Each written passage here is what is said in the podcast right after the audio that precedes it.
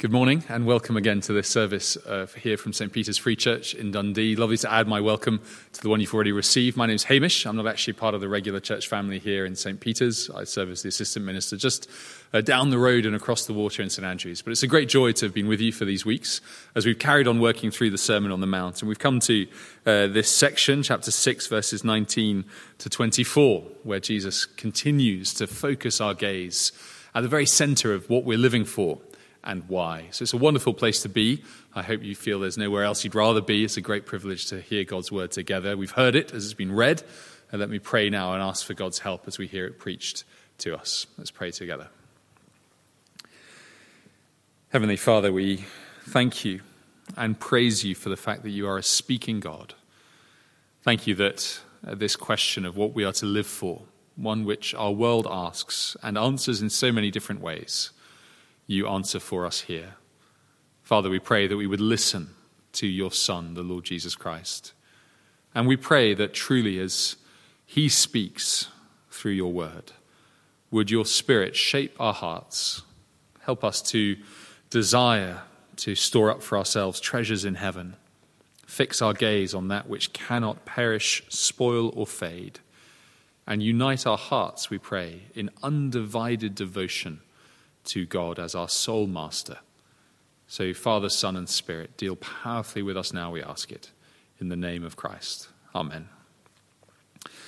Well, I wonder what you have been making of the Sermon on the Mount as you've been reading it and as we've been thinking about it as a church family over these last few weeks. It struck me afresh uh, how beautiful and attractive the life of the disciple is as Jesus portrays it. He's been teaching of the inward attitude and the outward behavior of one who is a child of the Father in heaven, of one who is committed to following Jesus in his own perfect life of righteousness, as we trust in his law-fulfilling life and death and resurrection.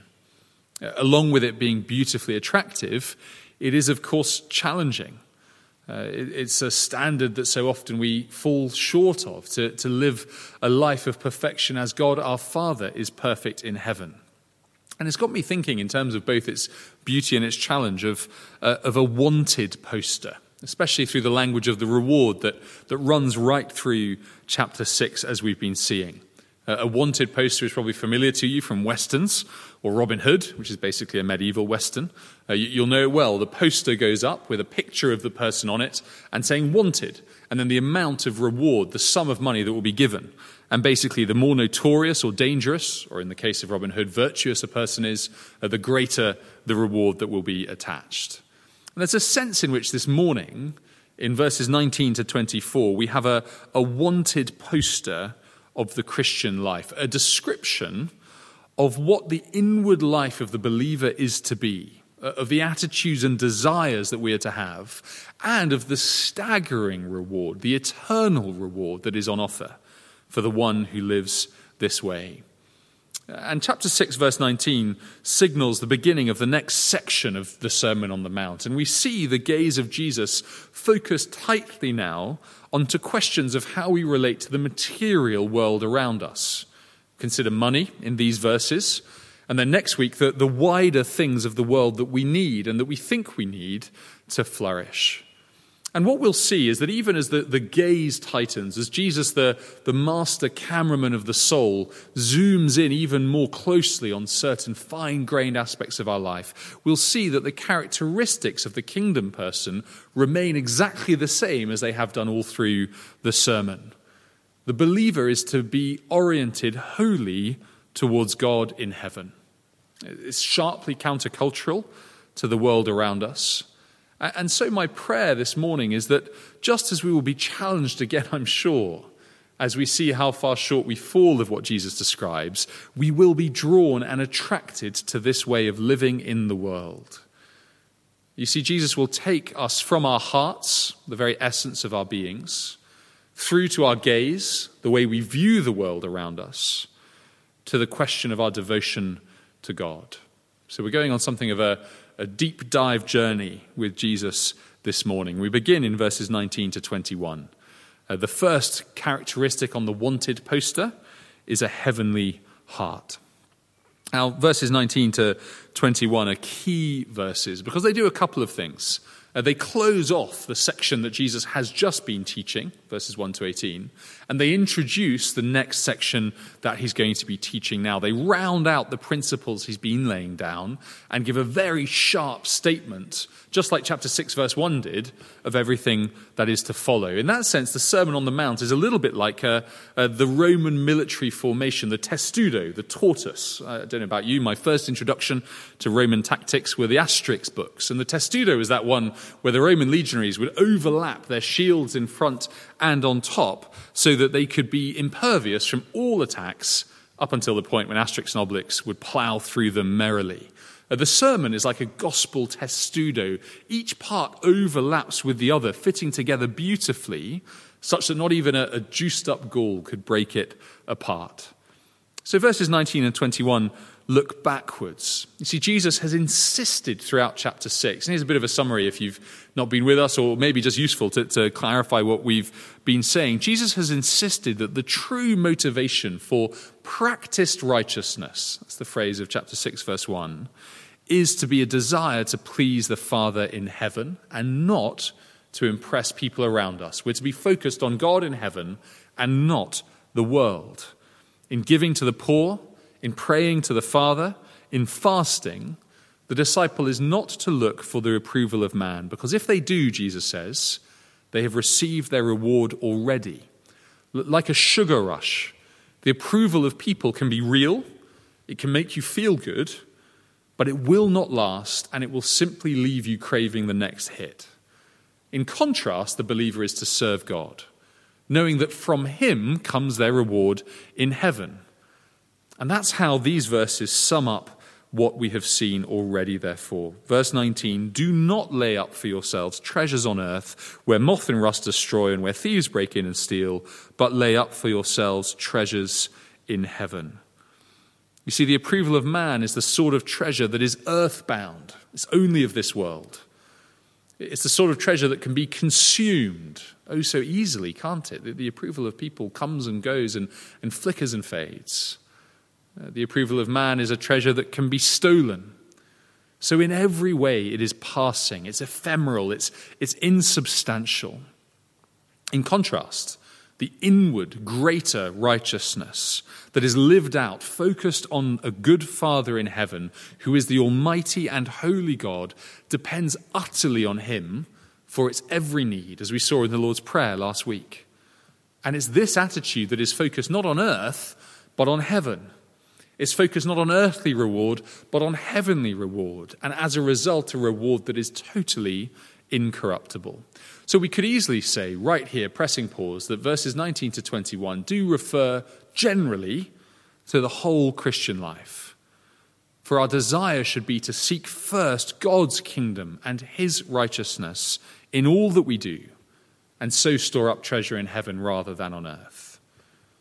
But these verses transition us into the next chunk, where Jesus starts to speak specifically of money and the things of this world. And, and that note of money runs right through this mini section to the massively blunt summary of verse twenty-four. I mean, the language of treasure itself clues us in that Jesus is starting to think of money here. I think of all the different ways our culture might speak of, of oh so desirable riches, loot and dosh, dough, moolah, bread. I mean, lots of different words, and treasure is one of them. The inner pirate in us all resonates with treasure. Uh, the fact that money is in view is emphasized also by the dangers that face earthly treasure. It's not only moth and rust, but also thieves. And it is those dangers that Jesus uses to underscore the sheer folly, the sin actually, of laying up for ourselves treasures on earth. Because the two things that mark out earthly treasure emphasize the fact that they pass away and fade. I mean, the first reality Jesus puts his finger on is that earthly treasure can be destroyed. You can see that there in verses nineteen to twenty-one. And the destruction is that it can be consumed or corrupted. Uh, both moth and rust are arch consumers. And the moth, of course, is that. Uh, we might think it a bit strange that Jesus would call a moth uh, a danger to treasure. But actually, in ancient cultures, clothes and fabrics were great sources of wealth and revenue, even currency. And actually, it's not that dissimilar today. Uh, just down the road, we've got the Scottish outpost of the V and A. You could go there or down to London and see hugely valuable clothes, fabrics, heirlooms of great price. Might be true for you as a family as well. Uh, we might have family heirlooms, christening robes, suits. In my own family's case, we, we had a, a kilt, a lovely kilt, my dad's kilt. Uh, he wore it when he was a boy. I wore it when I was a boy. My brother wore it when he was a boy. And the hope was that our eldest son, Alexander, would wear it when he was a boy, in fact, the age he is now. Uh, but a few years ago, when we went to the cupboard to take the kilt out, the moths had got at it. The, the larvae had done their work, and they'd munched through the, the lovely, vibrant Macdonald tartan so that there were gaps everywhere. You see, moths destroy earthly treasure, Jesus says. It's true, too, of rust, that eater of metal. Now, the word for rust is one that, that speaks more broadly of consumption and corruption generally. So rust, when it's applied to metal, but we could also think of mildew, of rot, of, of decomposition. And no pirate's hoard, Jesus says, will last forever, because it will be eaten by moths, it will be ground down by rust, and notice if it's not eaten, it's nicked. Uh, from the theft of the living to grave robbers through the ages, whether you do it with style and a hat on your head like Indiana Jones or not, earthly treasure gets stolen. You see, Jesus' point that he absolutely hammers home is that all treasures of the earth ultimately go the way of all the earth. Consumption, corruption, and destruction. Supremely true, of course, of the hoarder, him or herself. You can store up and accumulate all the treasure of earth that you want.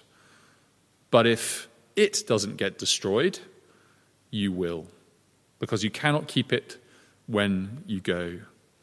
Think even of the internet, that repository of knowledge that can seem so permanent. You know, it, it'll one day go as well. A friend of mine recently moved to Australia to go to theological college down in Sydney. He lost all of his files, including photos, because he'd put them on one memory stick. And a friend of mine jokingly said, but brother, you should store up your treasure in heaven, in the cloud. And, and he was joking, of course, but even that will one day pass. The servers will go and nothing will be left. And that then is why Jesus is so emphatic. Do not lay up treasure in heaven for yourselves. You see that? Don't do it. Verse nineteen. I mean, the Bible's really clear that, that saving is not wrong, that financial prudence and good stewardship is wise. Jesus' point is not about that. He is saying that the center of our confidence, that which we live for and where our heart is, is not to be the treasures of this world. No, we should rather, Jesus says, lay up for ourselves, verse twenty, treasures in heaven, where God is, using our resources for him and his kingdom, for that treasure is absolutely inviolable. Notice that it's no less real than earthly treasure. Jesus isn't saying one is spiritual, which you can't kind of really touch or feel, and the other is real and solid. No, both are, are solid, as it were, but only one will last. And in that sense, the heavenly treasure is actually more real than the earthly one. So uh, the larvae of moths, pesky Tineola biselliella, I don't actually know that, I looked it up, I'm not that much of a geek. Well, if they are in the new creation, who knows, we look forward to finding out, we can take it that they will not eat our treasure. For the kingdom of God in its fullness when Christ returns is not a place of corruption or destruction. There are no thieves who can or would break down the doors of the Heavenly Father's vault to steal. It is a Fort Knox, we might say, of perfect joy and peace, a place where all investments are eternally secure. And so it is the only safe place, the only wise place, the only right place in which to actively lay up treasures. Jesus would say to the disciple today, maybe you, who is sinking all their effort and resources into this world, why? It cannot last. This earth is passing away. The things of this earth are passing away. The people of this earth are passing away. And here Jesus is showing us the way to true treasure. X marks the spot, and it is in heaven. You might have noticed how unafraid Jesus is of appealing to reward in describing the Christian life. It can be something we slightly shy away from. And there is a key reason for that, because of the sting in the tail of verse twenty-one. Let me read that again. Where your treasure is, there your heart will be also. You see, to live for heavenly riches is not just wise, it is the true way of discipleship. We read verse twenty-one and we might think that it could easily be the other way round, that what we love will determine what we invest in. But Jesus insightfully, do you see, flips it around, and he nails the human heart in the process. For what we invest in, where we put our resources, supremely here our money, but, but all that we are, where we stick that, well, that will draw our hearts with it. All through the sermon, Jesus has been concerned with our hearts, an internal attitude of humility towards God and others, hearts that are poor in spirit, that hunger and thirst for the righteousness of God, that greater righteousness we've seen that begins with and expresses itself with love for God, not hypocritically towards other people. And Jesus takes that kingdom focus and applies it to money, for our hearts are so often drawn to the wrong place and the wrong treasure. We meet people who invest in getting as much money for themselves as possible. And what do we see? Well, they will always want a little bit more, for their heart is now with the accumulation of wealth in this world. We might meet people who invest supremely in the earthly security of their family, the home, the education, the clothes, the cars, the schooling. And we find that they will always be anxious for their family, wondering if they have done enough, always feeling the need to do more and never being able to rest and to entrust them to the Lord. We might meet people who invest in pleasure, in good holidays, in fine drinks, in fun living, in great experiences. And what do we see? Well, we see that their heart will always be wanting that next experience, the next gadget, the next bit of stuff. We, we meet people who invest in their careers, to climbing the ladder, to being thought well of by those who employ them, to being excellent, whether that's in academics or in finance or in whatever it is you turn your hand to. And what do we see? People whose hearts are now tied to that ladder. You see, our hearts, who we are at our very core, uh, that will include our desires, but also our wills, our priorities, and our actions. Our hearts follow our treasures. And wouldn't it be wonderful if we're listening to this as, as Christian people who are committed to the kingdom of God? Wouldn't it be wonderful if people could look at our bank balances, at our spending, at our use of energy, at our time, at our priorities, at our prayers, and say, there is someone whose heart is for God. There is someone who knows clearly that the one who is in heaven is their Father. There is someone who is living all out for him, laying up treasures in heaven. You know, verse twenty-one, interestingly, is, is very singular. It's very personal. The, the you there is, is you individually. It's the singular word Jesus uses. And he says, your, where your treasure is, there your heart will be also. So there is an intimate appeal from Jesus to us now to forget people around us, to focus not even on the world around us, but on the God who sees us, who knows us, and for whom we are to live in heaven. Now, if you're following along, though, you may well be nodding and saying, yes, that is what I want, and knowing that that's how we can fall short sometimes. But you might be asking the question, well, how then? What does this sort of laying up look like? Is it just an attitude that the believer is to have, or is it more than that? Well, on the basis that the second one is always the right answer, it is more than that. And the answer is found in verses twenty-two to twenty-three. They're verses that at first sight seem somewhat enigmatic, possibly even a bit random. But let me read them again and we'll see what we make of them. The eye is the lamp of the body. So if your eye is healthy, your whole body will be full of light. But if your eye is bad, your whole body will be full of darkness. If then the light in you is darkness, how great is the darkness? Jesus essentially is saying to us that the heavenly heart is expressed in the healthy gaze. That's our second point this morning. Now, Jesus moves from the heart to the eye, which to our way of thinking may well seem strange, because we tend to think of our heart as our emotions and our eyes as a means of getting data about the world. But that's not actually the case in Scripture, especially in the Old Testament's view of humanity. The heart is the seat of our emotions. It's that which governs and expresses who we are. It's the very essence of our being. The eye, as Jesus says here, is the lamp of the body. It's that which expresses our inward desires and emotions. So the way we look on things, as revealed in our actions, expresses the priorities and treasure of our heart.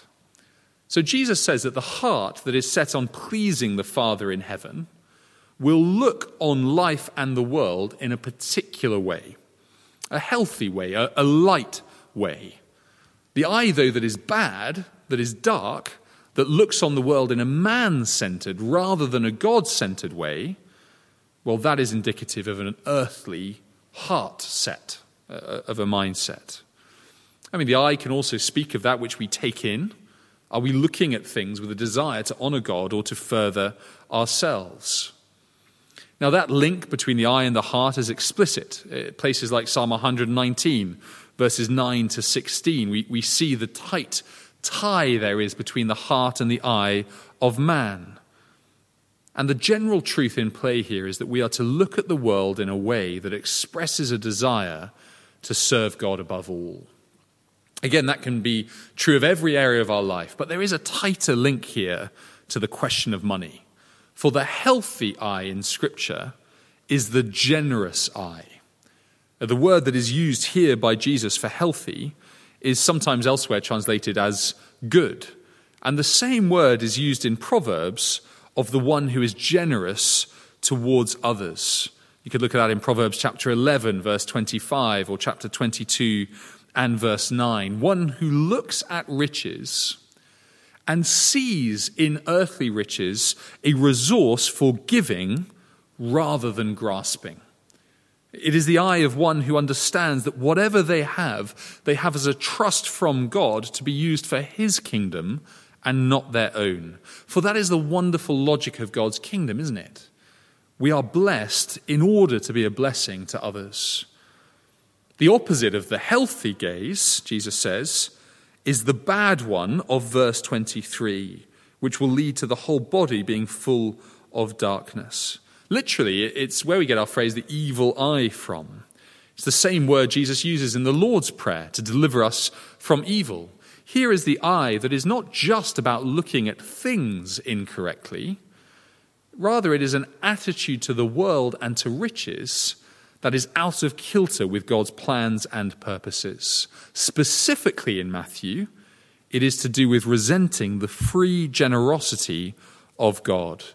Uh, bear with me with one cross-reference that I'd love you to, to just turn to. Keep your finger in Matthew six and just turn forwards to Matthew chapter twenty and verse fifteen.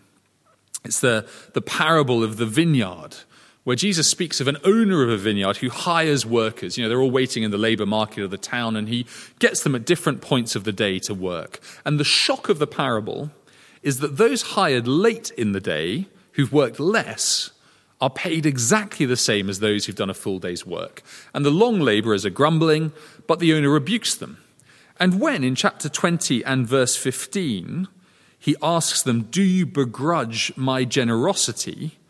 Literally, he says, "Do you have an evil eye because I am generous?" Or actually, "Do you have an evil eye?" The same phrase, "on my generosity." It's used the same way in Deuteronomy fifteen and verse nine.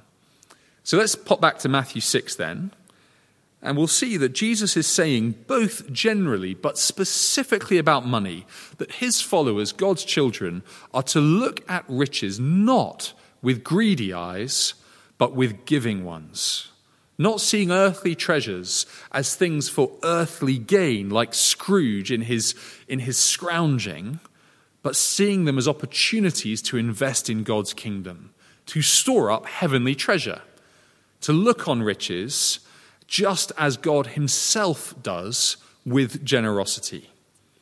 And the danger, Jesus says, if one does not, if one's eye is evil and greedy, is that the lamp of the body is something that casts out darkness and not light.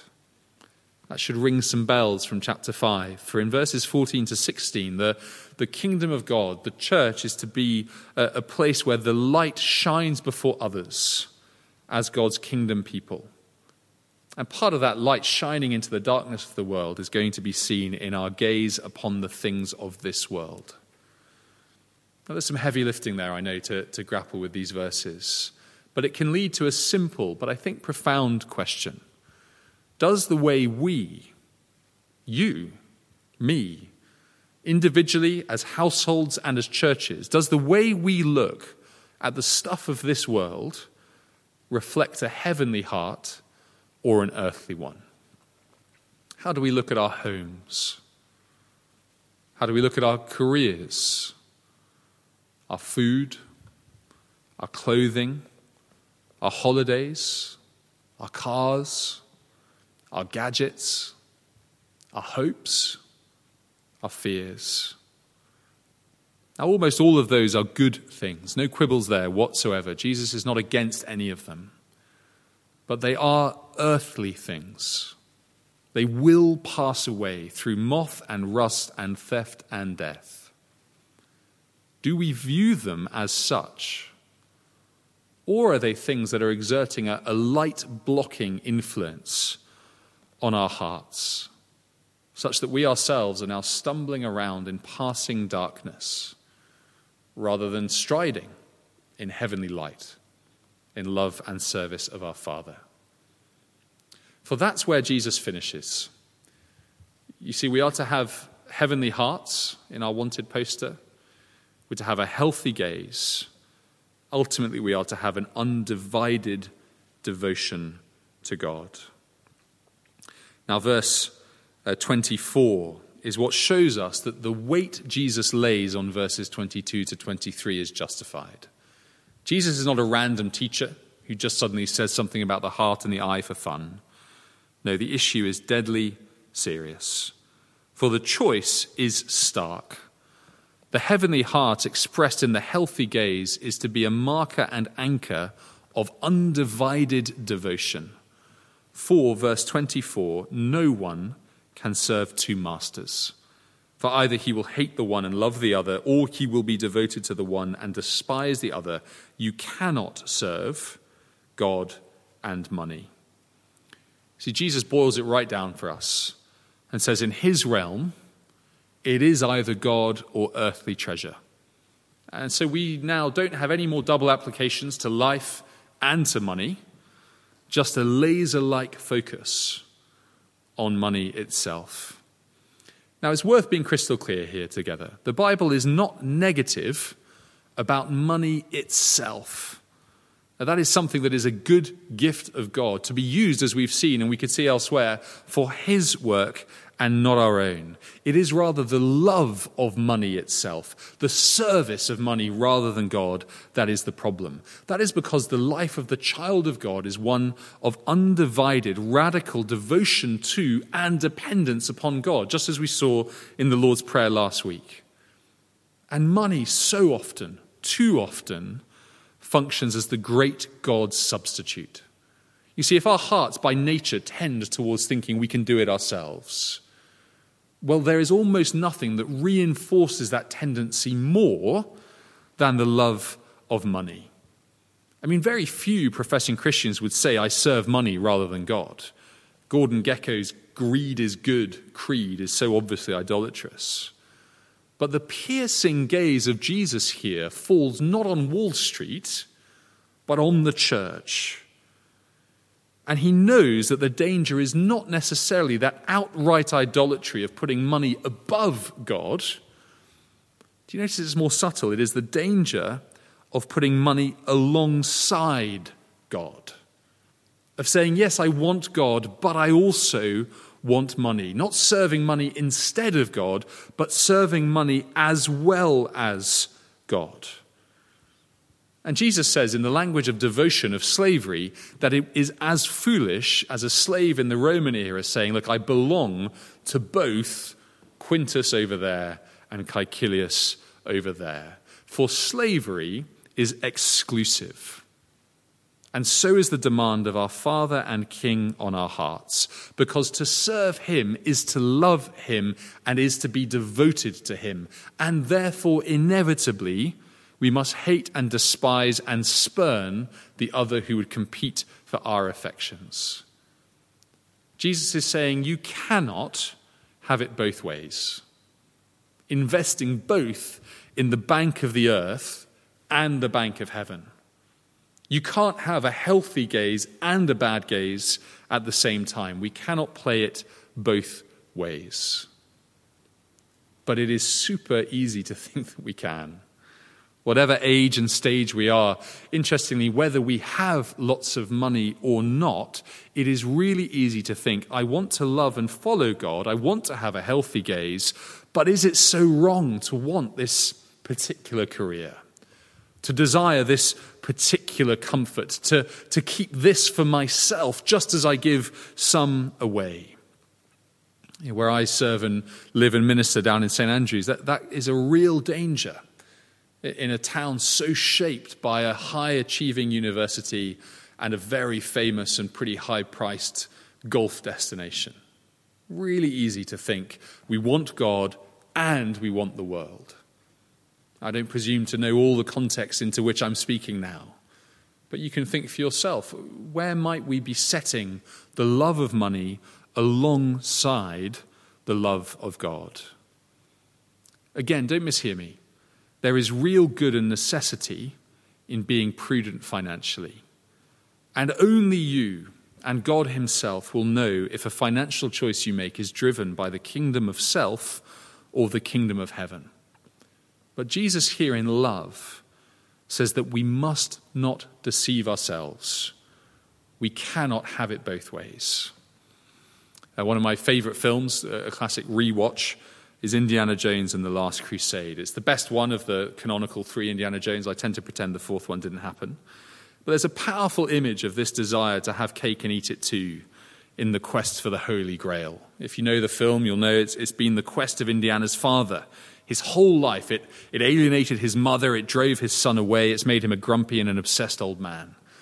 And at the end, spoiler, the Holy Grail is hanging there, just out of reach. It's a picture of glory and eternal life for those who are chasing it. And there's this German archaeologist who's determined to get it. She wants it, and she wants a life in the world. And, and she dies reaching for it. And then it's Indy's turn. He's seen what's happened to her. He's seen what it's done to his dad. And yet it's right there, and he's reaching for it. And he's straining for it. And he's saying, I can get it, I can get it. But his dad has realized that there is more to life than this. He's realized that his son is of more importance. And so Henry Jones Senior says, Indiana, let it go. Don't chase it. Stick with what is best. And so God the Son says to us about money, about mammon, as some translations have it, the great God of our race and our age, let it go. Your Father in heaven is better, greater, truer, more eternal. You can't have them both.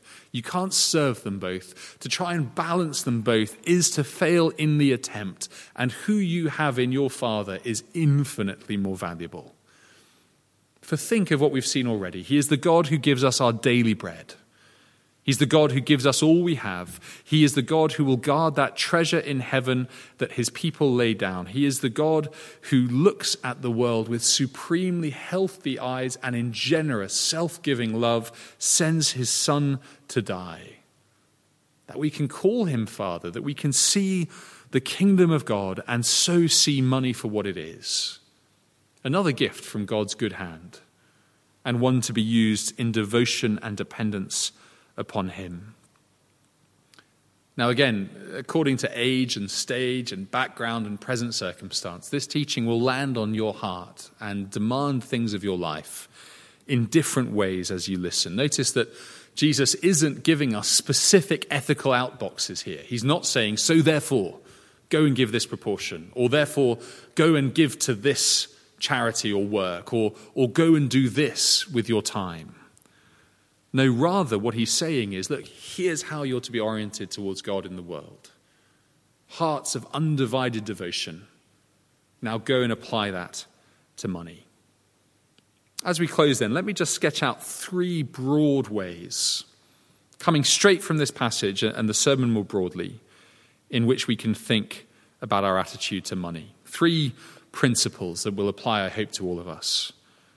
Whoever we are, and whatever we have, are we generous with the treasure which God has entrusted to us? Do we have a healthy eye? You see, Jesus assumes that his followers, as part of their kingdom lives, will be giving. You see that in chapter six, verse two. Not a financial target to hit in quantity, but a quality of open-heartedness and handedness that sits loose to the treasures of this world. As individuals, as households, as churches, are we laying up treasure for ourselves here, or single-heartedly focused on serving God with what we have? Second, whoever we are and whatever we have, is earthly treasure or heavenly treasure shaping our choices about money in life? For some listening, this is going to bite in terms of the hopes and the dreams and the choices you're making about your career, about your course of studies at university, about your next move on, on property perhaps. For others, it's looking at how you use your retirement, how you use your money when you have fewer immediate family responsibilities. For others, it's, it's looking at how you live with the little money that you have and the real financial concerns that are presented to you. Again, whoever we are, are we driven by a worldly bottom line or by a heavenly goal? Finally, whoever we are and whatever we have, how do we deal with either too much money or too little? So there'll be some listening who have been given much financially. Does a comfortable bank balance lead you to spiritual complacency and to thinking that you've made it? Or rather, are you still hungering and thirsting after righteousness and just seeing what God has given you as even greater means to get on with his work in the world? You see, if your appetite has been met financially, that could suggest that your heart is being nourished too much on the treasures of this age. Let's flip it around, though. What about the very real situation that some will face where you don't have enough money? Does that make you spiritually anxious and self-regarding from a perspective of fear? Jesus knows that is a real challenge. He, he'll speak about it explicitly in our next section that we'll see next week. For deep anxiety over money can show that it has too great a hold on us, even if we don't have much of a hold on it. There's the wise prayer of Proverbs thirty, verses eight to nine. Give me neither poverty nor riches, lest I be full and deny you and say, who is the Lord? Or lest I be poor and steal and profane the name of my God. Instead of praying for money, a better prayer is that of David in Psalm eighty-six. Teach me your way, O Lord, that I may walk in your truth. Unite my heart to fear your name. And even as we close on that note of undivided devotion, I take it that we realize we don't match up to the wanted poster we started with. We've looked at the criteria, looked at the reward. I don't know about you, but with this, as with other chunks of the Sermon on the Mount, I feel like I'm so readily weighed and measured and found wanting in my own strength. Too often I'm earthly minded. Too often my gaze can be bad and dark. Too often I can try and serve both masters. And we have to be honest that on our own, this poster does not apply to us. But wonderfully, it describes our Lord Jesus Christ perfectly. In every way, he fulfills this part of the law, just as he does the whole thing. And so we'll close with our gaze on him. Think. He was the one who, though rich, became poor for our sakes, that we in our poverty might become rich. He was the one who looked at the world with the ultimately healthy gaze, laying down his glory, even for the shame of the cross. He's the one who served God as his master and father to the expense of all else. Even when the devil offered him the rule and riches of the kingdoms of the world, Jesus accepted the daily bread of God's word and will, and he reigns now at his right hand. We're weighed and measured and found wanting, but Jesus is more than enough for all that we need. Let's pray through him now. Heavenly Father, in this area of money, just as in so many others, we confess our own brokenness and emptiness. We truly are jars of clay who so readily seek to store up treasures on this earth rather than in heaven. We praise you, though, for the incomparable glory of Jesus Christ, your Son, and the wonderful treasure of the gospel, of our admittance into the kingdom, of our adoption into the family, of the gift of your Spirit. Thank you that though we are jars of clay, we have an insurpassable treasure set within us. And we ask, Father, that we would only display that all the more. Fix our gaze on Christ. By your Spirit, lift our hearts to where you are in heaven and enable us as individuals and as churches, Saint Peter's, Saint Andrews, the, the Free Church, but all who call upon your name. Help us to be those who store up for ourselves treasures in heaven. Thank you that those treasures will never perish, spoil, nor fade. No moth, no rust can destroy it. No thief can break in and steal from you. And help us, therefore, to live for you now, in time, in energy, in speech, and supremely here, in our earthly treasure. Whether we have much or whether we have little, give us single-minded devotion to you and put our hands to your work and to your will in this world as we await the return of the Lord Jesus Christ. Guard us and keep us, we pray, in Christ's name. Amen.